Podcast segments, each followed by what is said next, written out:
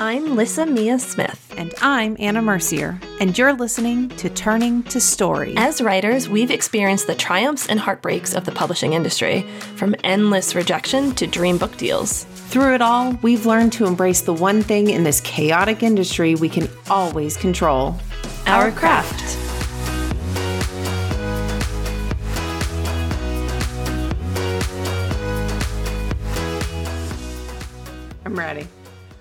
So, should we talk about the elephant in the room, Anna? I don't see any elephants here. I see I see a poster. It, it's maybe the shirt that you're wearing. What? And Oh, oh, this old thing? My my nightshirt the- that I care sleep to, Care to explain it to the listeners? Well, I mean, it might be a shirt that has um, a really, you know, a really good actor played Batman recently. Um, was in a black and white film with Willem Dafoe called The Lighthouse. Uh, Water for elephants, I believe. Water for Elephants. yeah, Ro- Robert Pattinson. Do we do we know Robert Pattinson? And then uh, you know somebody who has had a very like dramatic uh, a a, like uh, career lately. Uh, no less fan- fantastic. Uh, Kristen Kristen Stewart. Oh, Princess Diana. Yes. Yeah, yeah, yeah, yeah, yeah, yeah, yeah, yeah, yeah, yeah. in- I think was in like the Charlie's Angels reboot or whatever. Um, The Joan Jett documentary. Yeah, Not documentary. You know what I mean? The the. but I get you, I Yeah, get you. yeah, yeah. yeah, for for, for sure, sure, sure. was sure. there anything else they were in? I can't. I, I don't know. Let me see if I can read this. Oh, it's Twilight.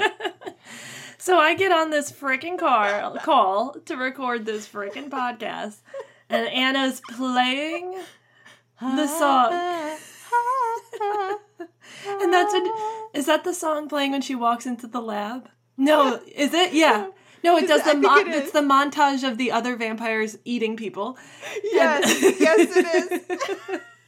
And she's wearing a Twilight shirt, and I'm like, "What's going on?" And you're like, "Nothing, nothing, Nothing. I don't know what you're talking about. it took me. Hey, It took me. we had a good little conversation before you were like, "What are you wearing?" but we did get there. yes. Did I purchase this shirt just to make Lyssa laugh? Yes. Did Was I- it my husband's idea? Also, yes. Am I ordering one as soon as we hang up?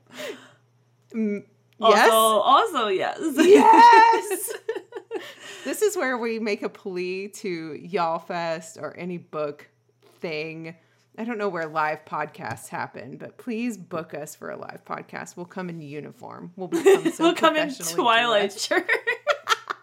it'll kind of be like merch, except we won't sell it and it'll have nothing to do with us. Exactly. Please. Gosh, can you imagine in the far future where our entire audience shows up cosplaying as Twilight or they have Twilight shirts and they're like, Where are you headed? The Twilight convention? They're like, No, I'm going to go listen to my writing podcast, Turning to Story. now it's called Turning to Twilight. Turning to Twilight. Turning to blood. Um, I I need you to know that my Instagram is now filled with that uh uh musical, the uh, fake musical or whatever, Oh, really? the farce The- musical of Twilight. and uh, I just saw the baseball scene that they do. Is it good? It's very good.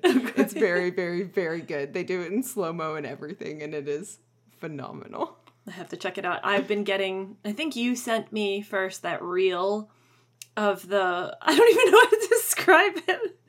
They're repeating Twilight lines, but they're just like two women doing it. No, you sent that to me. Oh, I did. Oh, Yes. someone. Okay, someone You sent it to me, and then someone I else sent it to me. cried. I cried. I was on the floor in my kitchen. It's like just like acting it out without any of the effects. Say it. Say it. What are you? A disappointment. Uh, you know, one thing that Twilight doesn't have What? A messy middle. Oh, Oh, episode. it really doesn't have a messy middle. Like that thing was iconic all the way through. Yeah, there's a, a pulse to it that carries you through. Mm. And it doesn't have, especially the book, the movie builds more of like the antagonistic force of James and Victoria. Yes. Uh, but and Laurent a bit, but the book doesn't really have any antagonistic force other than Edward wants to eat her. That is the truth. I, I remember it's been a long time since I've read the book, um, but I do remember watching the movie the first time out and realizing that they really had to push an antagonistic force because the middle is very much just like an exploration of being a teenager in love with a vampire. Yeah. And it's powerful enough. I mean, it was Uh-huh. a it works on its own, which again, uh the like we talked about in the romance episode, there's so much to be learned Right. just from like having a really gripping are they the reasons they're not together are so important. He wants to eat her. Yes. and yet she's yes. her head is the only one he can't he gets peace Uh-huh. from you know what i mean like it's such a puzzle Right. pieces to perfection destination disaster and it just drives so it well the characters and the romantic plot was done well enough that there was no need for much of an antagonistic plot and no, it's so true. i, I am going. a sucker too for i don't know what trope this would be but like this is done elsewhere too well, i guess it's 50 shades 50 shades is twilight fanfic so i guess that makes sense but like of course, it makes sense. Right. But like the idea of like the romance is finally established and then boom, she's kidnapped. Like right? We're all happy and everything's great. Not anymore. Outside force. Tear it that. apart. It's good. it's that melodramatic, Oh yeah. but we love it melodramatic. Yes. Mm-hmm. Yeah. I'm for it. Good. Okay, so Twilight does not have messy middles. Uh I don't know. How, I don't know how to jump out of this. Well, my book too does, which is why I'm rewriting it. So this is one of those episodes where I don't feel qualified to what happens if we both don't? We're the victim of vampire attacks here. We're not vampires. We're not vampire hunters. We've never managed to protect ourselves from this. but- yeah. But we've done a lot of research to help other people spread, like- spread awareness about the The dangers of messy middles. the dangers of what not to do. Maybe that's maybe, Oh, I like this. Okay, so as two unqualified people, who are experts at doing the wrong thing in the middle. yes, we can now guide people on what not to do. um, I thought about this a lot last night, and I think truly the everything that I kept coming back to. I looked at a bunch of different resources, and I, I just kept coming back to seven point plot dip. Me too. and every like all the resources that i looked at the number one piece of advice was to outline and i was like that's such bullshit unless you have seven layer plot dip because what seven layer plot dip does is it makes you outline not just your plot because usually when they say outline a lot of like reddit's a lot of reddit posts said you don't have enough plot happening in your middle for that to happen and i was like that's also bullshit sorry to anybody who was that redditor You don't. Um, I don't understand. They were like people would come to reddit and they would say what do i do? My middle seems kind of like saggy. And other people would respond well it's because you don't have enough plot happening. Like you don't have enough things happening. And i was like that's kind of bullshit because that's oversimplifying the problem. Mm-hmm. Because a lot of people think plot as in like the main plot. And that's where seven layer plot dip allows you to keep that momentum and that's one of my three words that i told you i'm going to focus on um, with my like thought process is you have several different plots to focus on and you weave them together in your middle and that is what creates a non-saggy middle That makes perfect sense, and it was Okay. going to be my one contribution for today. So it's very interesting to me that we ended up at the same point. Uh, but I agree and can say from experience, like one difference between this book that I've been working on and Ravel, for example, is just a finished book plot wise. Ravel, I didn't struggle in the middle in the same way. Like I, the midpoint never changed from first draft to draft 32 or whatever, where the, this midpoint in this book has changed a few times. yeah Um, and I think it's because my outline for Ravel was very thorough in the middle and never sacked because I knew, like, it was just different. Where this one, so as everybody knows, I'm on rewrite number three. Uh, The other times I had outlines and I either, I never felt good about the middle. And Right. I I always then just time pressured myself to start writing it. I'll figure it out as I go. Right. You know what I mean? Like Yes. so I do think now having done seven layer plot dip, like not to toot our own horn so much. I mean we didn't come up with No. this anyway, we just regurgitated Dan Wells ideas as our own. Exactly. Um, but I have a very thorough outline this time, and I could tell it took me months to get the outline. Like it really took two or three months to get the outline like this, uh, all summer. And I think that's because the middle kept sagging in the outline, and because I hadn't written a word yet, I could fix it.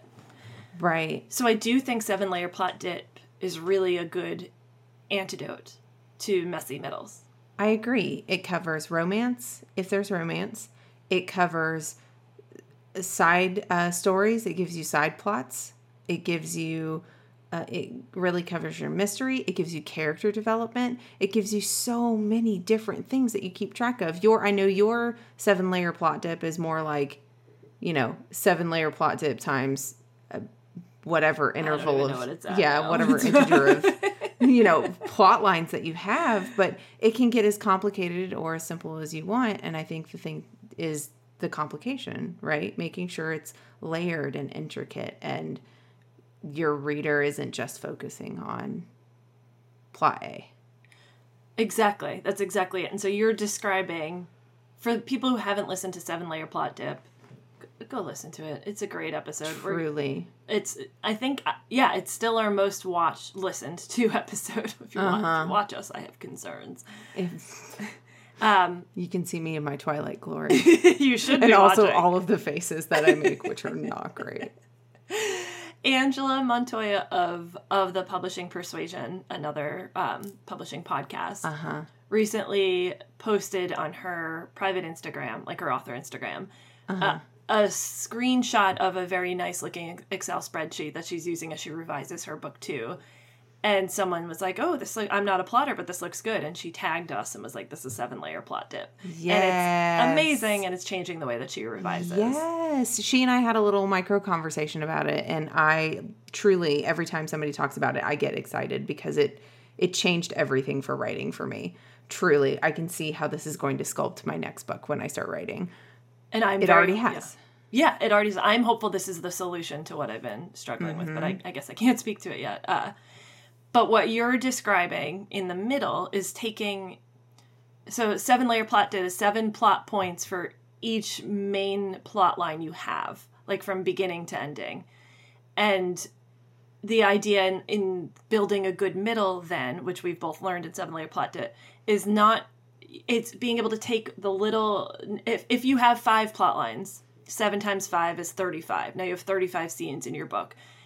And a well crafted middle could be as simple as having not just the midpoint of all those things happening at once but building towards these individual midpoints and delivering so that each scene is earned.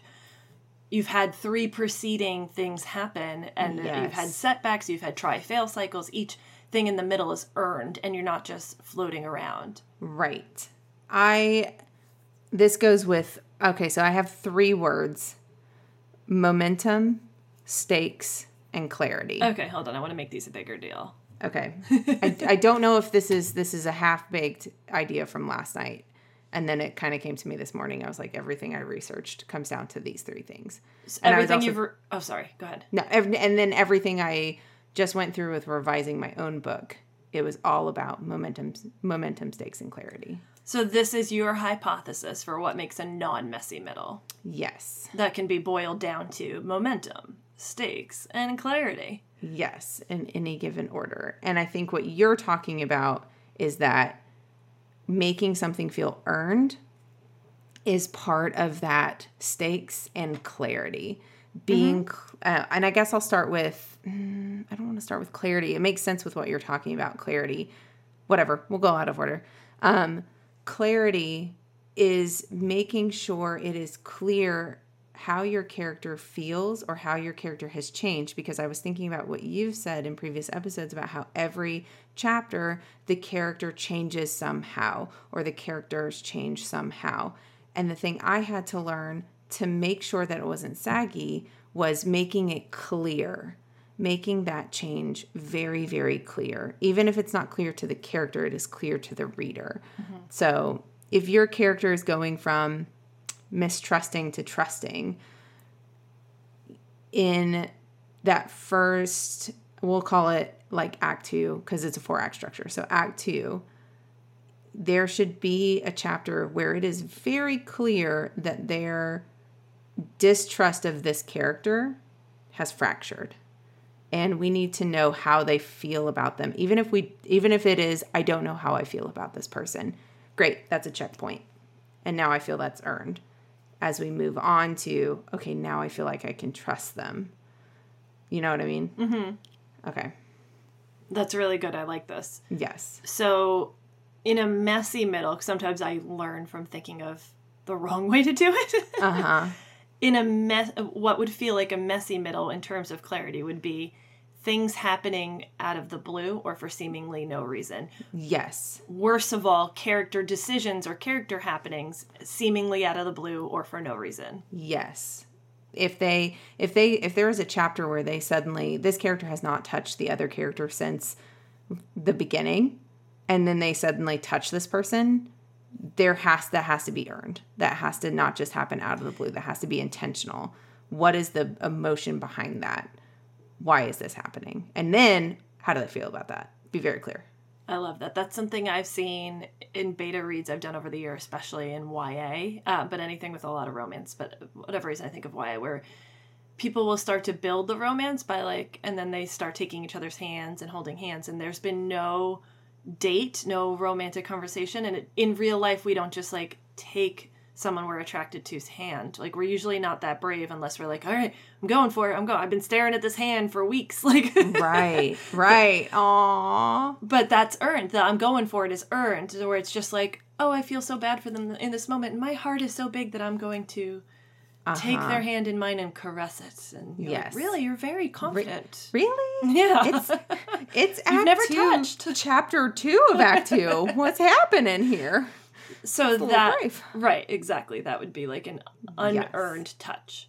Yes, I agree with that one hundred percent. So now I'm trying to do the mental gymnastics of tying this to a messy middle. What's a messy middle to you? A messy middle to me is exactly what you talked about. I things are happening and I don't know why, or we are going off on a side quest that again things are Oh, happening and I don't know why, and I I'm more interested in this other plot that you have now dropped, right? Yes, that's putting it perfectly. That that lightning for me. Uh huh. A messy middle is when it feels like to me we've lost the threads that were holding my attention. That to me is a messy middle. It's, it's slower, it's boring, it's and it doesn't even have to be plot slower. It could just be like like you said if I'm really interested in this romance and now these two characters are super far apart and the th- they're not thinking about each other and the things they're sorry you made Nope. a face. That's that's it. Sorry, keep going. Um, Talking about what learning from what not to do. Anna's making a face because she fears that her, not her most recent draft, but the one before that, she kept her, her characters are like, oh shit, we got feelings, and then they didn't see each 40 other. pages went by and they didn't see each other or think about each other. That's okay. Hey, that's what drafts are for. You Yeah. fixed it. Exactly. Um, and they can be in different places, but it's the thinking about each other. It's the having that person in your head in some way. Like they don't have to be physically together. Although from experience writing, that makes it a hell of a lot easier. Mm-hmm. Right?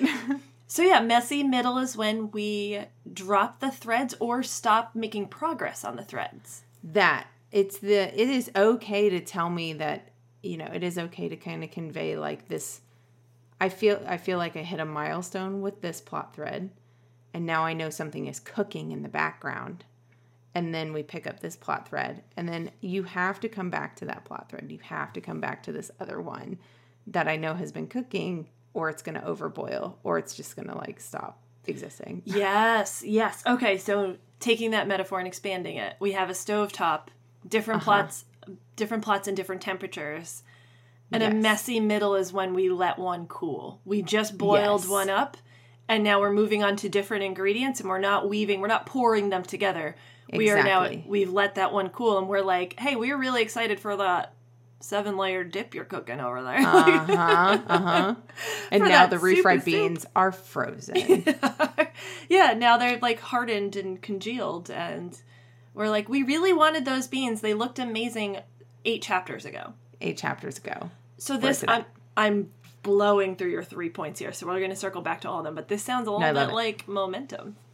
It really yes. So momentum is the promise. Is the it it is you are taking me somewhere and I am trusting that you know where you are going and you are going to take me along and that I can also v- anticipate where we are going and I think that momentum is anticipation for the reader. It is the seven layer plot dip of I am leaving these clues for you along the way or we have made progress, which again comes back to your again still ever stellar advice of change something in the plot has to change, something in the characters have to change, and I have to see how this you give a clear goal and that goes back to clarity again, making sure the goal of the character is clear.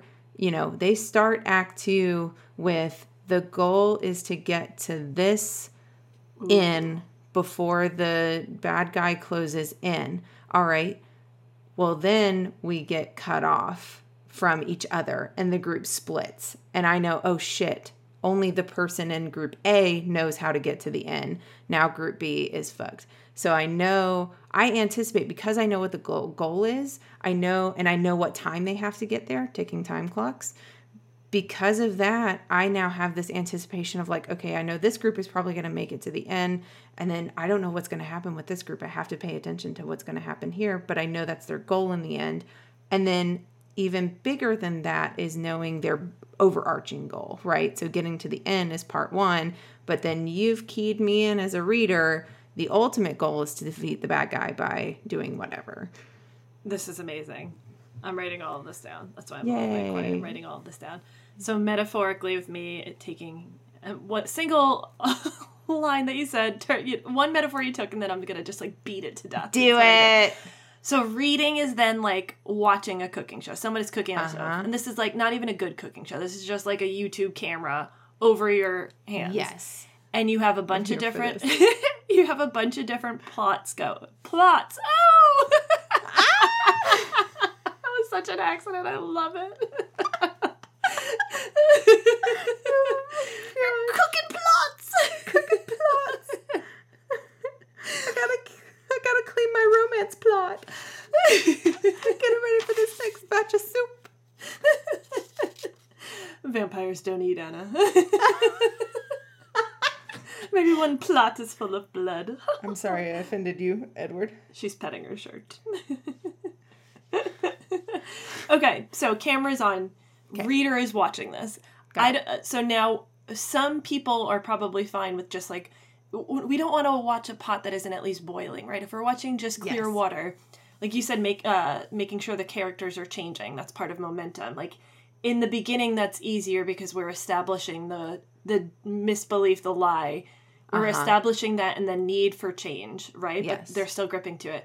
It is a lot, and then we get through Act Two. They get to the point where they have to pivot the lie somehow. Uh huh. This is where the um, mental backflips need to start happening. Yes. in a good, not messy middle. Yes. But that this is like it's almost like it's a little bit less defined, so it's easier to have a clear pot of water. We need it to boil or at least bubble or something in its Mm-hmm. Yes. most simple form. We if we're going to be if we're asking a reader to follow along with us, Right. change needs to be happening. Yes. And okay, keep going. Sorry, because I'm I'm seeing the cooking thing because like Keep you don't want to sit and watch the pot boil. You okay? So the the person who's cooking is going to say first we boil a pot of water, and then you see maybe you see the water go in the pot, and then you see the pot go on the stove, and you see it click, and then we cut away because we know what that pot is doing. We know what that mm-hmm. pot is doing, and the only time we key back into the pot is when its status has changed, when it is boiling, or when they have forgotten to turn on the burner or something happens. Yes? When they forgot to turn on the burner, what do you So it's it just something has changed, right? You have given me the goal. I have to get this pot of water boiling. Yes. And then if it's a fiction thing, something goes wrong. I forgot to turn the water on. So we click Oh, back in I on the see. burner. Okay. or something has gone increasingly right and we've gotten the pot to boiling. And now the right? pot's boiling, and we don't Now need we to. Okay, gotcha, gotcha. Okay, I see. Sorry, that was No, no, no, you're good, Your you're good. metaphor going. No, I, I like it. I like it. But then I had to think. I'm like, well, if the author is the chef, do we want to see an author mistake, so to speak, or it have to be intentional? I think it's more about. Yeah, it's it looks like this plot. This plot isn't. I can't do it. now. I can't not say plot. It's all totally accidental, but. It looks like this plot isn't boiling, but Yeah. really, and so we're like, did she forget to turn on that? We never want to think that, but really, we realize that's not actually water; it's actually something Yes. else, right? Like, Yes. so yeah, it's having something dynamic. If we have four stovetops going at Uh-huh. once, each with different ingredients, we don't need to watch water boil. No. We can move on to other things, but anytime that water, we want to see that fierce boil when it gets there, Uh-huh. and we also want to see the au- the author adding more things, throwing in some more, Yes. like with the trusted goal in mind. We know the overarching goal. So if they're making, Uh-huh.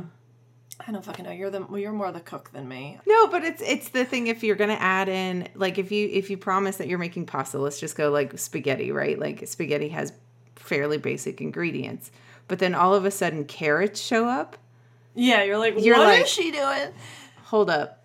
Why we got carrots? What's going on here? Right. Uh, but then uh, by the end of that dish, or by at some point in that dish, maybe without saying it, we see some pasta sauce happening. And we're like, oh, we're now merging this in with the pasta sauce. We're cooking it in the sauce instead of the you. water. Yeah. yeah, yeah, Yes. So there's trust in the author that they know what they're doing, that we're on a journey, and that it's ever changing. I feel like this Yes. metaphor started out strong. I was getting No. momentum is not watching a pot of water, say just a regular pot of water. We're not. We don't have a camera on a cool like or a too slow boiling plot of a plot of water. We need to move around to get that tomato in, get this in, get that meat going, start grinding that what whatever it is. Exactly. Because we want to watch the creation of the promise of the premise. Uh-huh. And all of those different plots are your seven layer plot dip. There are seven if you're layer wondering plot. where to yes. get those, that's your seven layer plot dip. And the framing is we start with the ingredients and we already know what we're making at the end. Yes. We don't know how we're getting there necessarily or exactly what it is, but we know this is some yes, you're that metaphor came back home, baby. Yes, I got so excited. Like come with me while I make blah, blah, blah, blah, right? exactly. So you're like, oh, I've heard of that before. I get it. This is a vampire love story. Yes. Uh, what do I expect? Oh, wait. Awesome. No, Oh, he can't what? hear her thoughts. Oh, wait, but he tried. His brother just bit her. Uh-huh.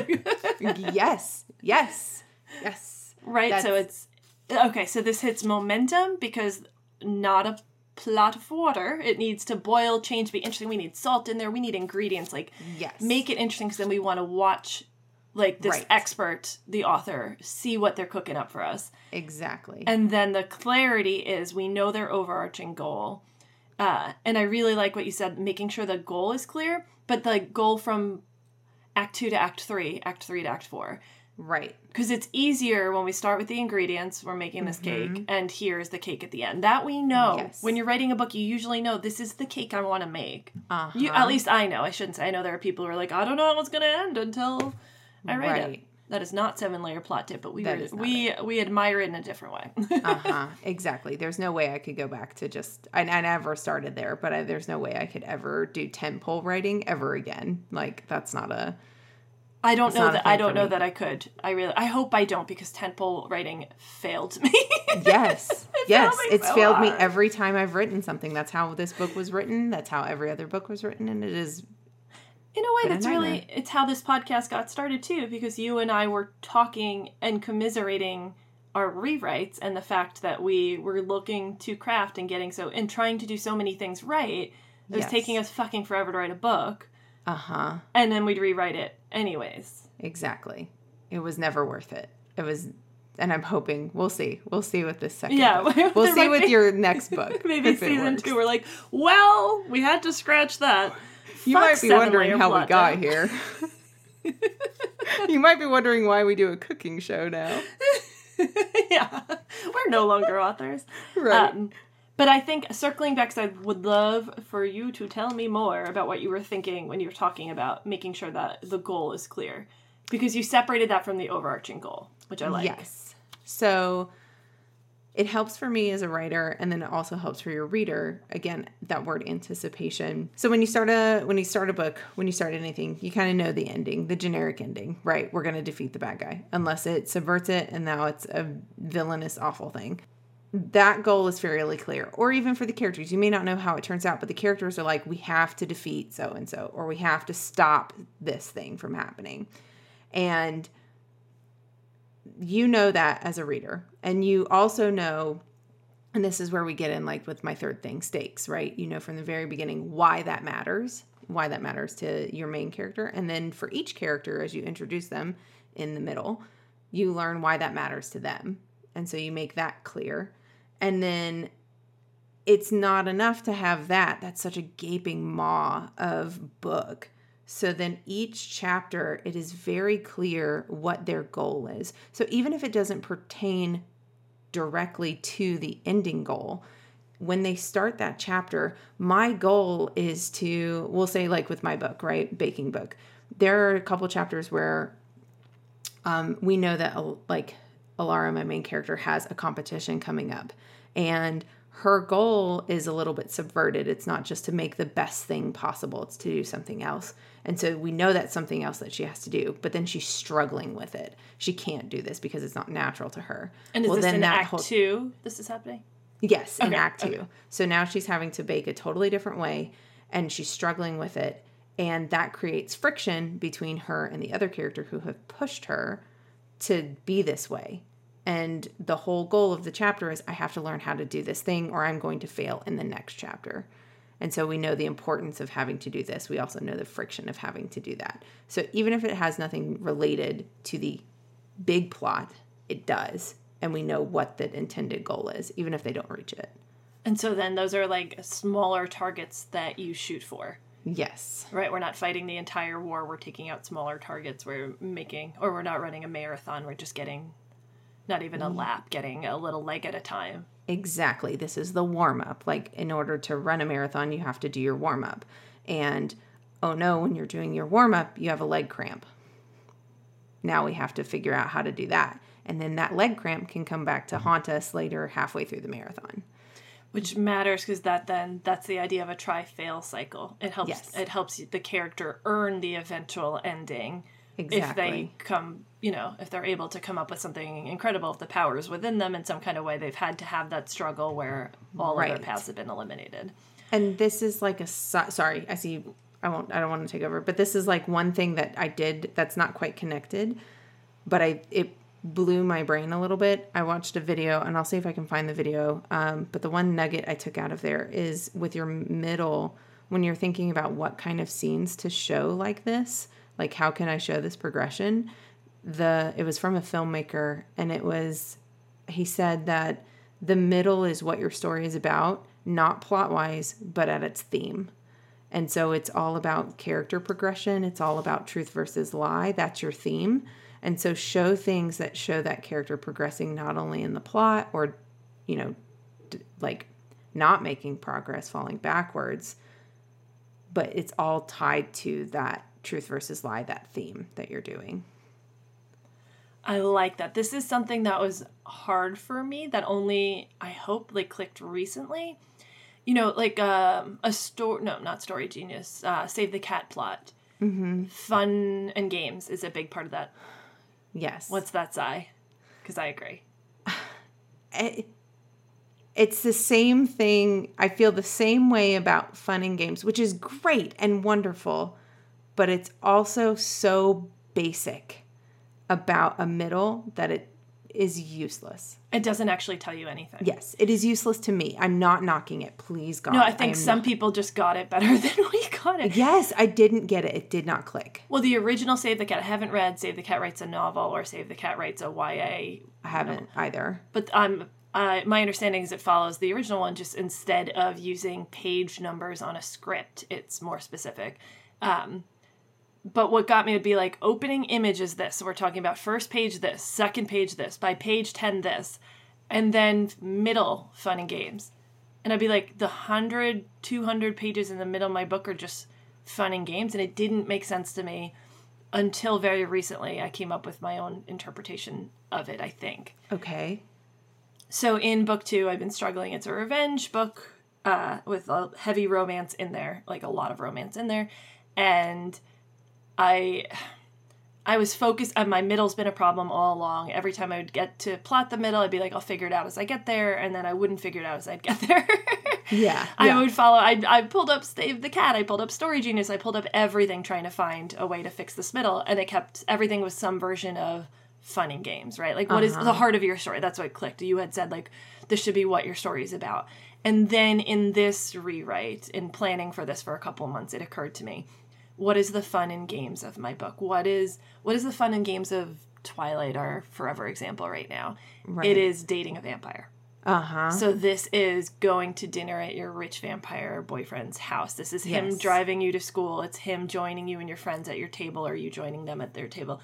It is being seen together. It is playing baseball with his family during a thunderstorm.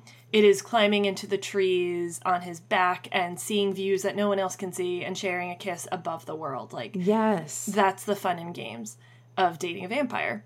Uh huh. That's what the book is about. That is that is fun and games. Right. So I made a list. What when I came up with this idea two years ago at this point um, of this revenge love story, falling in love with someone while you're both doing some vicious things together. Uh-huh. What is the fun of that? Where is the fun of that? And this takes place in Gilded Age. So I was like, this is backstabbing dances in ballrooms. This is sneaking into rich people's mansions and doing this. This is yeah. This is like a like a you know relishing in stealing the gold and then taking a bath in it and drinking champ- stolen champagne and you know like sabotaging I'm so excited for this book. none of that was in my first couple of versions because I was so boiled down in my craft obsessed way of like they have to earn this, they have to earn this. So this is everything that makes them want revenge. So you understand their Uh-huh. motivation, and this is all the hardship that they go through in jail. So you understand their connection. And I can mention all this now because now the book that none of that happens on page anymore. Yeah. like that's Yeah. done by the prologue. If that stays That's so good. form That's so no, but it's it's so true. Because now I have room for fun and games, and that was what kept going wrong in my middle. Was I was trying to squish so much plot into there because they needed to take down these really powerful people, and in order to do that, they needed to try. Right. I think that's the thing too in this latest read of my book was in realizing they weren't spending 40 pages together or thinking about each other, I had just been so focused on plot and there's so much plot. And even my agent was like, there's so much plot that has to happen. I get why this didn't happen. And I was, it, it makes sense for what I will not do next time. And I see how I can give myself the room to do both. There is room to do both. And that is the place we strive to get to, or I am striving to get to, is how can I do the fun and games, the stolen champagne drinking, taking a bath in stolen gold, that is also part of the plot. exactly. Why this this matters for plot specific reasons, and that's a big part of character development. It's a big part of romantic development. It's also a big part of like you have to give your plot room to breathe and react to the things that they're doing. Um, Right. the scene people talk to me the most about in Ravel was one added later, which is like a it's a fun and game scene. They go to a Uh-huh. a carnival together essentially, like a group of friends go to carnival. And that was something that was added to give the like suggested to me during pitch wars to give the plot a little bit more room to breathe and just like hey, this is still like a love story. Show them having fun and not just like everything being dire all the time. Like Uh-huh. and so it it ends up serving important purposes in terms of character development holding secrets and that pin the actual pain of physically having a secret and trying to find the right time to get it out but Yeah. It, it just needed room to breathe the fun and games of like Uh-huh. if you're telling a story about these like enchanted performers on this magical circus kind of place having this adventure then you need to show them having adventures exactly even if that like that adventure is not just plot related it is them like what what is the point of having magical powers if you're not going to go have fun with them Exactly, exactly. But yeah, the advice that I would have coming out of this is to make that list. Like, make a list of what is. Because I guarantee you, whatever your story's about in that way probably takes place in the middle. So, Yeah. like, you're writing a magical, enchanted baking competition with a lot of other intrigue and dark forces. yes So, the middle of your book is likely centered around baking Yes. competition. yes and dark forces Yes. with magic. Yeah. But there's but then there's also room for baking romance scenes. Like that yes. that was the whole going into it was writing this romance and merging that in there. So there I don't know. Like there's there's room for all of that. All of it. I love it.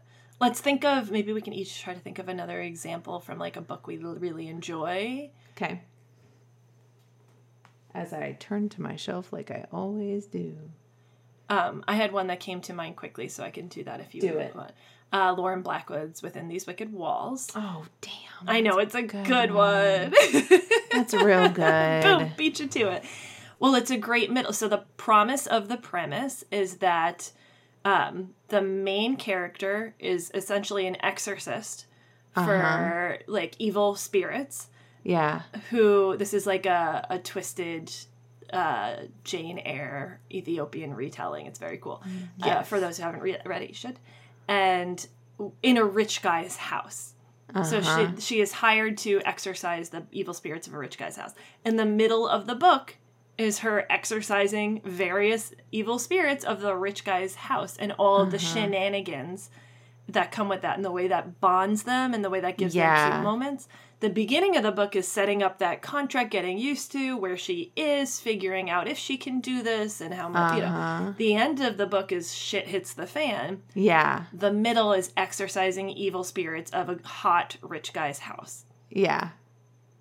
It works. It works. It absolutely works, especially after you set up all those different personalities in that act one, and then you get some really great scenes in that middle. Yes, it's that the works different so personalities. Yeah, Because what, it's one of those that this personalities are con- contradictory to the goal in mind, which is I love that book so much. There's I- so many scenes in there. That he's a me giggle. unique love interest because he's uh what's the word uh, is goofy the right he's zany he is He's zany, zany. he's, He's like not okay yeah.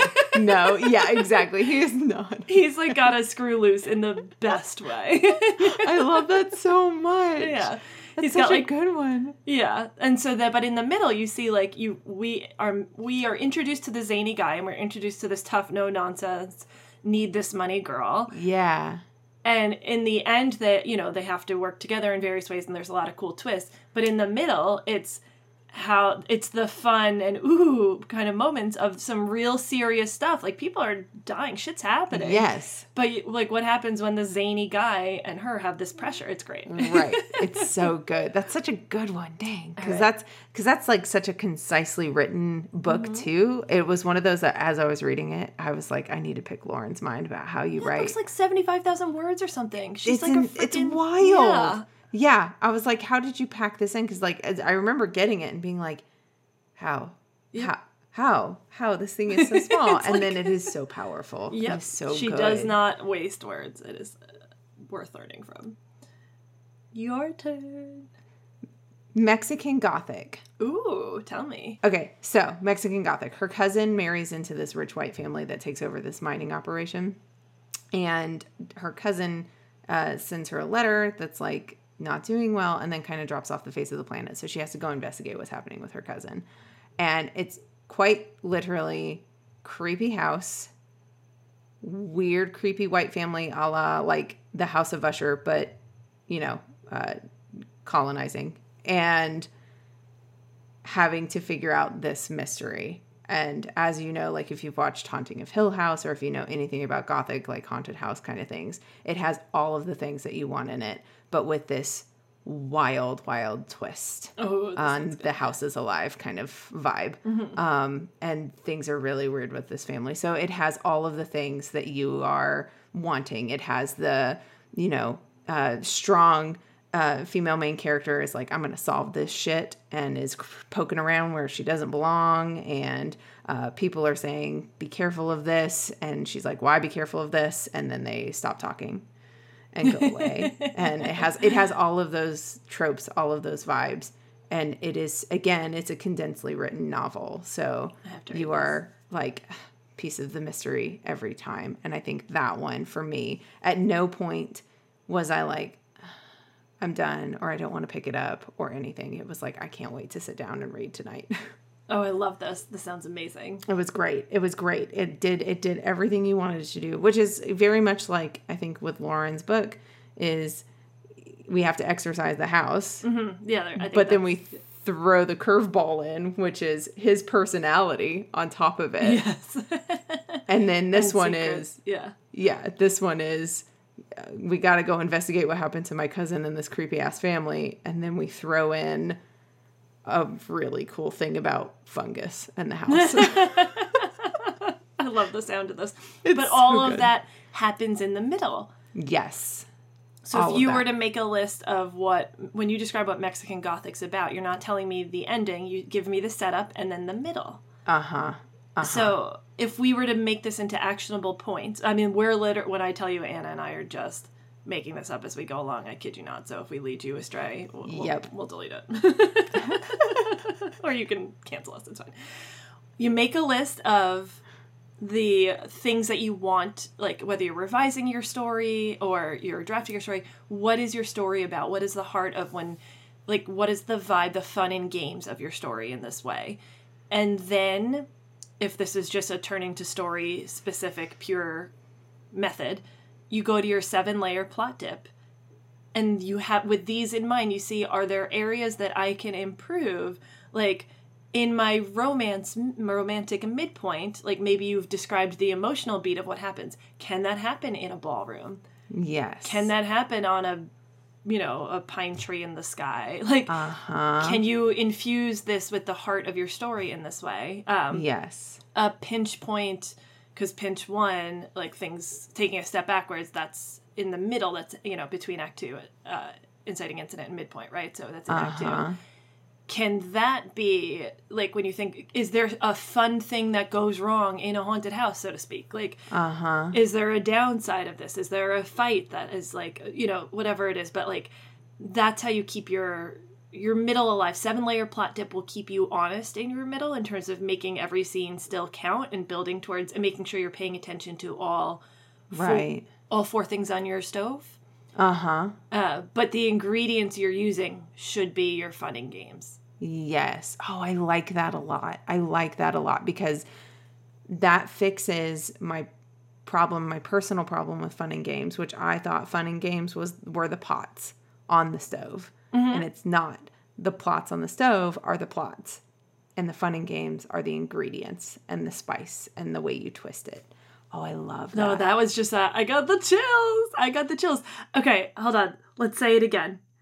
The plots on the stove stove. are the plots. Yes. The fun and games are the ingredients. So the plot is still cooking and moving forward. We are not wasting the reader's time. We are keeping No. momentum, stakes, and clarity.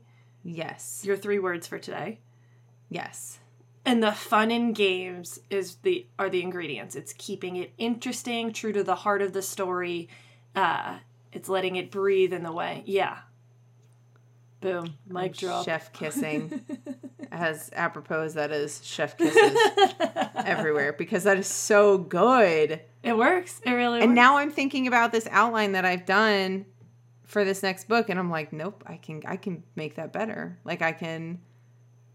I like especially your list idea. Holy shit. the list was I, I enjoyed making the list that helped me a lot and it was part of like in talking to like i think i was talking to tari our friend at one point um and she had no i think it was when you tari and i spoke and you were, both were on your id list you both had I- id list being a jlb thing that we've talked about in the past hey girl, jlb it's just all over the place Jennifer and Lynn, Lynn Barnes recommends writers write down all the things they absolutely love, and that even if it was done badly, you would still watch it, read it, digest it, whatever it is. And you both had ball scenes on yours, and I was like, "Fuck!" I wrote a Gilded Age story that does it has one ball in it where shit goes badly, but it doesn't have like it needs another ball. It needs a real Yeah. ball. Yeah. Uh, and that's when I realized, like, wait, how did I write this book and not write a ball? Everything I pictured about this book happened in a ballroom where, like, my original version in my head was like, I gotta find other things that rich people did in the Gilded Age other than go to balls. Right? but then I ended up not including a ball. So I do think having a list of, like, what, what's the, it's almost like a vibe thing. Yes. Um, and I think I, as an author, underestimate vibes or under not that I underuse them, but I'm not as intentional about them as I could be, because I see very successful books that are extremely vibey and are not as fast paced as I like to write necessarily. That are still really, really great because the vibes are so good. I think that's something that I'm starting to realize as I'm like reading. I'm reading voraciously again between edits, and that is something that I am starting to realize is that a lot of these I'm like, they're getting away with not doing a whole lot. Mm-hmm. Why? Why am I interested? Because the I vibes are good. Because the vibes are good and the promises are still there. It's happening. It's just very quiet. Yes. Yeah.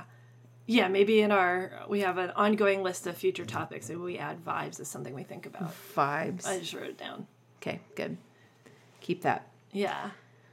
Whoo! Messy middles. I, We did it. I think we did. I think this was a delightful episode after both of us were like, How are we going to talk about something we're bad at? I got my PhD from the school of doing it wrong. the School of Messy Middles. Messy Middles University. City. Whose mascot is a puddle of nothing. Puddle. What was it? No, I was. I re-listened to our first episode because I had to answer a listener question, and it was the dehydrated puddle. oh, this was um was the question the truth versus lie related one? Uh, it know. was the one about like which uh, short stories. Which one was like? Oh, yes, yes, yes, yes. Okay. And I was like, I don't remember what bullshit came out of my speaking of back. speaking of listener questions, on our you're like ah I'm ready. on our romance writing romance episode we asked people to get back to us about how they found their writing community etc and people have gotten back to us so i wanted Okay, to talk about a few of those ideas Please do, because I've been noodling over this and I have nothing. so um, a few responses were e- exactly what you had said which is people seem to be in discords and slacks mostly Mm-hmm. discords like how are people ending up in discord. So i asked so people would be like it took me a while to find the right discord etc so it seems like people are gathering. Oh, sounds so like out of touch. People are gathering. I mean i'm in a writing slack for but it's People been people are communing together upon the Discord channel. i just didn't know if it was still happening this way. Like i didn't want to assume. Uh people are still finding each other through things like DVpit Okay. uh, and different like as other uh, like other mentorship programs are popping up in various ways and so people who are still applying to those things etc are finding each other that way.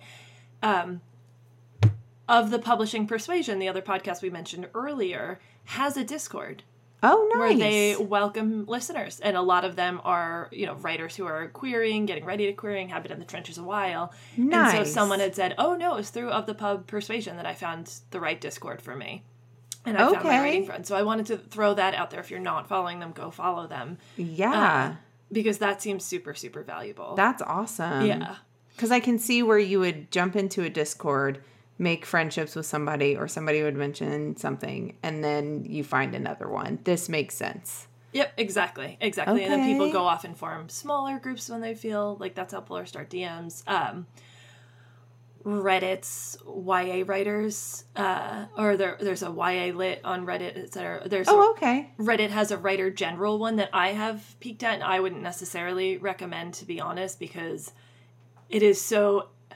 If you're listening to this podcast, you've done a tremendous amount of research and work already.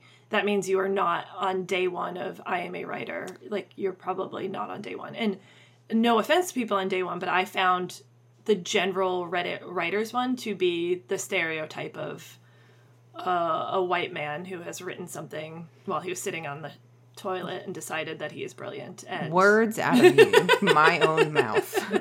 Literally, white man on the toilet. white man on the toilet being, "This is brilliant," and But taking no food. And he So will when- shit on your work Yes, and not know what when he's I- talking about. When you mentioned Reddit, I was like, really? The YA, they're smaller Good. ones. Um, okay, good. I didn't know I can pull it up while we're actually talking because it is. I had checked it out a while ago, uh, and it was kind of quiet. And so when someone mentioned, I was like, "Let me take a look." YA Lit is one. yeah. Um, there's YA Writers has seventeen thousand three hundred twenty members, Okay. and they do people are posting the what uh, tr- uh looking for traditional aiming fantasy writing friends looking for a writing group looking for beta partners for uh, a far too long they, they said it not me but i agree contemporary novel.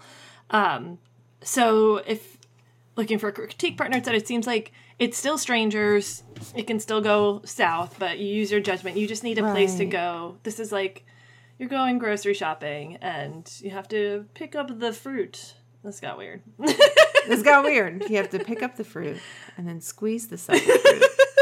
I just made it weirder. I no that's put it why that's why it was weird because that's where i Yep. was going I'll Yeah. just bring that weirdness right to the front. um any other That's awesome. things from there i'm just taking a look at our account making sure i didn't miss any a few people reached out to our instagram and were like hey this is I how love I that. did it. yeah Good, because I feel like I'm old. Society of Children's Book Writers and Illustrators, uh, SCBWI. I've never, I've always wanted to pronounce it as like Skabooey, but I've never heard. I've, I've only heard it written, but I know a lot of. Yes. If, if you write YA, a lot of YA authors are involved, and they have local chapters that have local meetings, Oh, so you can meet up and do write like you can write with people in real life. Um, we had a listener reach out to us. Uh, it looks like let's see, Kami, and they said uh, they went to the SCBWI conference in their area last weekend and connected with a lot of potential critique partners. Um, then she mentioned another mentor program that she has met people through, which I'm just gonna look up first. nice. Uh, the writer to writer mentorship program. Uh, again, uh, which is the Association of Writers and Writing Programs, AWP. Very legit looking website. If we were judging a book by its cover, this is It's legit. This is Nice. very legit looking. Yeah. I will make sure to link all of these things in the show notes. I have a list here, and I will make sure to link everything that I can. Good. Um, another listener, Hannah, mentioned there's a pod called Shit No One Tells You About. Uh, yes. and they're currently hosting some kind of CP match. Uh, this episode, as we record, it usually comes out a couple weeks later, so they, that might be over. But it, put them on your radar and give them a follow too, and see if there's community available for you there. We also had a listener question, a tough one. You ready? I'm ready for tough questions. Okay, the listener asked One of the things I've been grappling with, with lots of the old mentorships not taking place, is how we know what we do not know. I've been deliberately practicing as best as I can on my own and with friends, trying to get better and challenge myself with every book. But so far, it hasn't got me where I've been aiming. The thing I grapple with is that often the strength of mentorships, especially when you've been writing for a while, is that good mentors don't just teach, they diagnose. They see your weaknesses as point and point you to ways to work on them, which can be a tricky thing to do on your own. So, how do you know when it's a craft issue that's holding you back, when it's just luck and timing, or why your mouth is wide open? It's a really freaking That is genius question. okay. One, whoever wrote that question, you speak more eloquently than I could ever speak. Please take my position on this podcast. Agreed. I would normally name listeners, but since I didn't, uh, like, as a shout out, and this is someone who's been very good to us, but I'm not going to in case they don't want. Okay. Yeah, but they're they're brilliant. It's a It's a really good question. because it's poignant, especially the point about like diagnose. That's the part that got me. Mm-hmm. Was I'm I'm truly thinking about the mentorship program going through Pitch Wars, and it was diagnosing problems that I had. that's what I was thinking too. When I went through Pitch Wars the first time, it was less. It was like there's just so much I didn't know, and Same. so it was teaching me the basics. The second time, I was stuck. I knew I had done everything I could on my own, and I needed, and that something was wrong. I think I actually quite literally wrote when it, like my pages were good enough for Emily and other mentors to request the full or partial or whatever, and then also like, what are you looking for? And I just wrote paragraphs of something is wrong on the line level. I don't know what it is, but when I read a paragraph of my work and I read a paragraph of a real like a real book, there is a difference. Mine is below it, and I don't know why. I truly just don't know Because that's exactly my answer this last time in Pitch Wars was when I got a got the request. It was what are you seeking in this mentorship? And it was less clear than my first time around. The because my answer was I can tell that mine is not ready to be on a shelf and I I don't know what it is. I know it there's a sparkle, there's a shine, there's a deeper issue there and I just don't know what it is. And I'm trying, yeah, so it's a really hard question. And maybe it sounds like there are still mentorship programs out there. Like, I do think, in if I were to answer this with my deliberate practice psychologist cap on, Yeah. It would be if you've gotten yourself as far as you can on your own and with your, and they go out of their way to mention, like, I say this with someone who's blessed to have clever, experienced people help me along the way. Uh, I figure it's even harder for those less connected. And it's true, I had so many published critique partners before I had an agent when I was stuck. I Yeah. had it's not like, oh, like try to get critique partners with more experience, which isn't like you can't just like rub a genie in a No. bottle and make happen. But that's not the solution. No. Um, I think the solution might be I hate it because it sounds really privileged, and so we're gonna have to like chew on it. But getting a critique from someone who's got some proven chops, whether that be a mentor or an agent doing a giveaway or someone else doing a giveaway or paying for one. I hate that. I Um, hate it. I really do But because it's true. but it's true that paying and a lot of there are authors who do editorial services on the side and like i mentioned that because there are um, a lot of people offer these things and there's no way to know if they're good or not mm-hmm. No, that's something I've seen in the last couple of years, especially since Pitch Wars has closed down. I've noticed a rise in people offering paid services to give editorial development feedback on manuscripts. And for some of them, it's they have accreditation, they have great stories, they they have client feedback that are from you know reputable authors. And then there are some that it's who are you? You know like who are And- you to for me to pay you to read my stuff? Totally. And to make it even scarier you could be a best-selling author who's really bad at giving feedback. Yes. Yes. It's it's like being Yes. it's like college professors who like wrote the textbook but like can't stand in front of a class and break it down for you absolutely And here's a let's make it even scarier. Here's a nightmare happened that happened to me. I uh there was a fundraiser, a like a big thing that went around Twitter and Instagram in like 2020 and it was uh, a lot of really powerful agents and editors got involved and i was at that point too where i was like i think i had uh, no I, I hadn't had any pitch Wars was done. I hadn't had any agent offers yet. It was in that couple of month period before things started moving for me. And i was in that uh, let me figure out why. Like i need someone to tell me what's wrong with ravel. Like why isn't this working? And so there were editors who were giving away 50 page critiques uh, that you could bid on.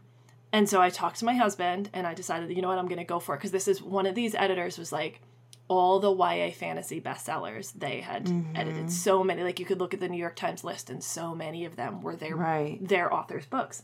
And I was like, I want them to, to look at my first 50 I think I couldn't think of something more valuable. And he was like, let's do it. Go for it yeah and I spent several hundred dollars on this, which is I like I'm owning that this was like four or five hundred dollars or something, which was crazy. Jesus yeah, Christ, but I was like, it was like we were like looking at it like an investment. Like if I, Mm-hmm. it goes to charity. It's a, it was a I don't want to even name what it was because I don't want this editor to feel, but not that they're I don't think they're listening in this Yeah.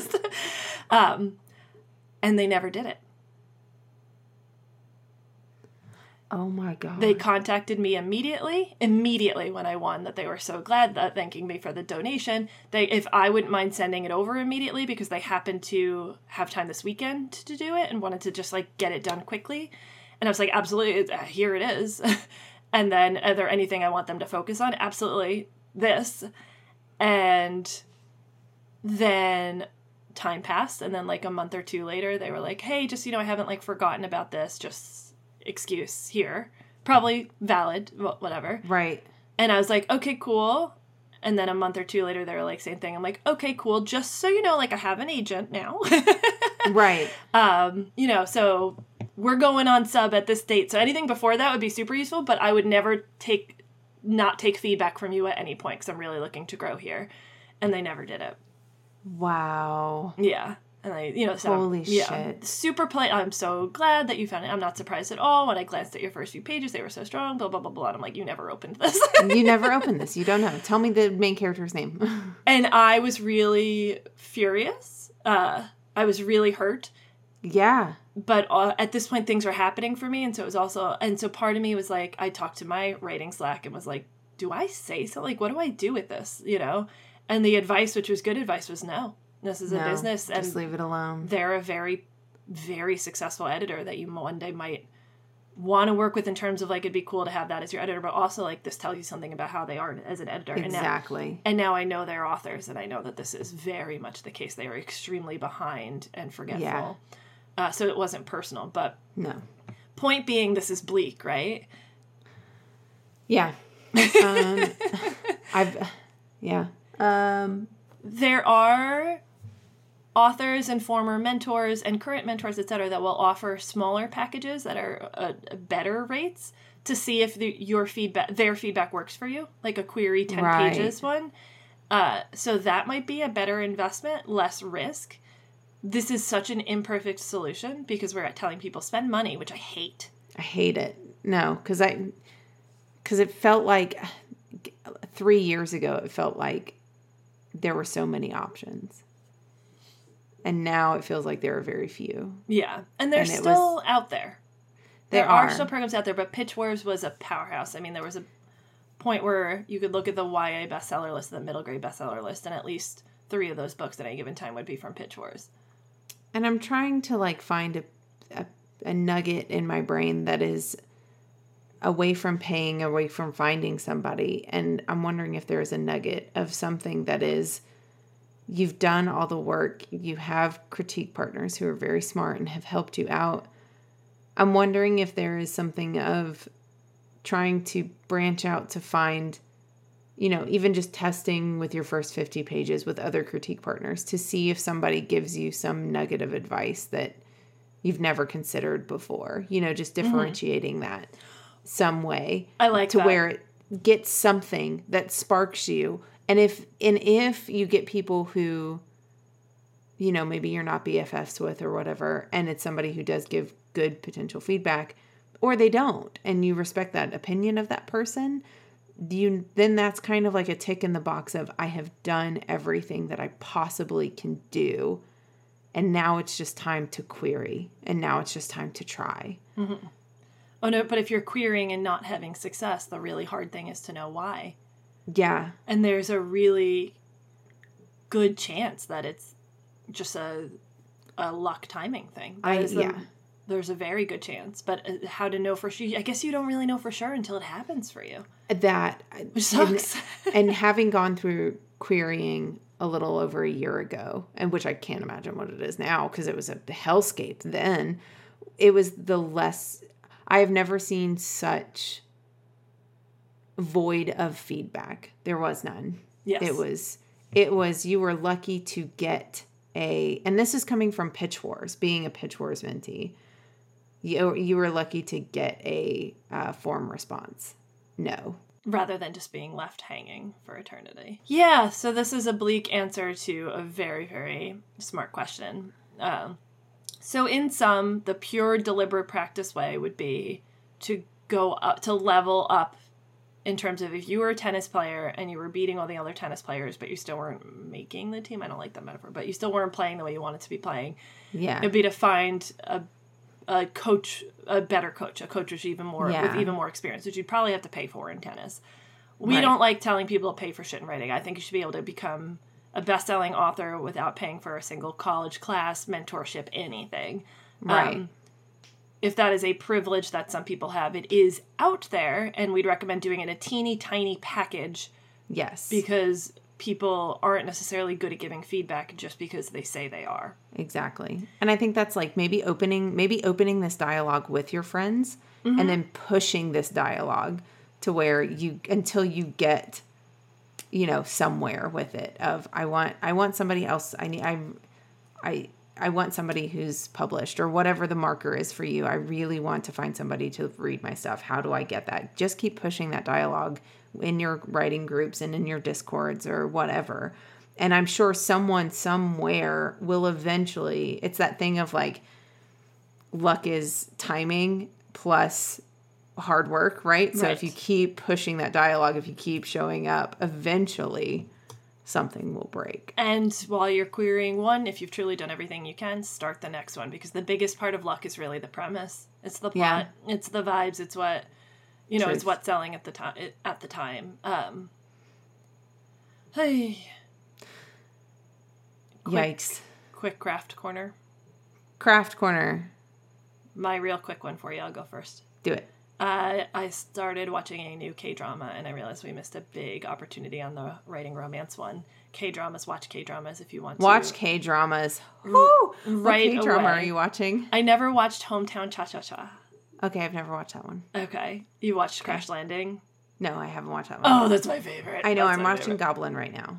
I opened Goblin because Goblin was recommended to me because of book two. Yep. Uh, and I started it. I literally got a minute through and I was like, wait, the person who recommended this to me told me that it was extremely dark for a long time before the payout. Like that it's really dark. And I was like, I'm not in the mood for really dark. I want like It's like it's dark, but it's not that dark. It's Oh, okay, maybe I should have. Okay, Are you enjoying it? I love it. Okay, I I slowed down. I did the thing that I do, which is I crashed all the way through it. And then I got to a certain I think I got to I got to a certain episode, like towards the end, and I went, boop, stop. 'Cause I didn't want to finish it. I could tell things were gonna be getting real sad for a little bit. And I was like, no. So Yeah, last night I stopped watching. A character made a very cringeworthy mistake, and I was like, I can't watch. I'm gonna t- go to sleep now. Yep. when I'm feeling stronger, I'll do it. But yeah, K dramas right away. They dig into tropes right away. It was why these two people would be perfect for each other. Well, right away is why they're opposites. Like all of the the disaster elements, how it would just go back and forth between them very obviously in a really cool way. This is her uh-huh. living her morning. This is him living living his morning. Yes. This is her ignoring and being stressed out by all the people trying to talk to her. This is him talking to every single person and helping them being involved in all these lives I love it. and then little glimpses of like at the they eventually would do a flashback of him noticing her for the first time we saw her noticing him we never saw him noticing her i'm like oh they're showing us the attraction and the way that they're perfect for each other Yeah. even though they're starting out so far apart Yes. so it was a great example and there's so many so many other good things that k-dramas do i can't recommend studying them They're enough so fun. I love them. they're so fun yes that's, That's my a really good corner. one. thank you Hi. Uh, maybe I'm gonna go watch Outer Banks and finish my K drama. Craft corner. Don't craft corner. Twist. I turned in my edits last week, and my agent was like, "It'll be about two weeks before I can get notes back to you." And I, for the first time in my life, I tur- I have turned in the outline for the next book, and I have turned in my revision. And I was like, "Well, I guess I could start working on that next book." And I said, "No." nope And I stopped and I made that conscious decision that said, nope, I'm not going to do it. And I started picking up a video game. So I'm playing like Spider Man. hey love I'm it like, it's great. Uh, cozy vibes. I like candles at night and I just chill. And what has started to happen is I can feel the creative well coming back. Like I, like I truly to like yesterday was a day that I went, I wonder if I should start writing because I want to. And I went, I want to. oh, okay. And then I said, no, chill. Let it Keep chilling. percolate. Yeah. keep going. And now things are happening where I'm like, ooh, I can make this change. Ooh, I could do this. I could do this so much stronger. So, craft corner is don't craft corner. Don't think about craft. Don't don't be picking at things. Don't be on the grind. If you have a point in your life, just stop. Just stop for at least a week or two.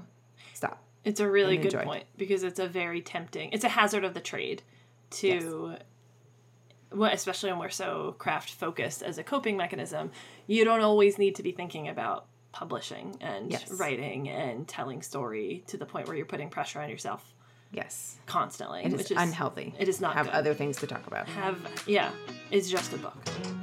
We did it. We did it. Woo!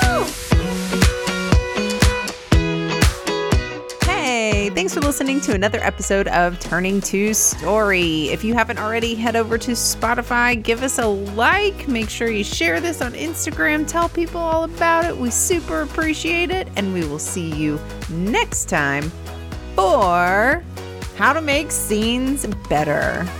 Bye.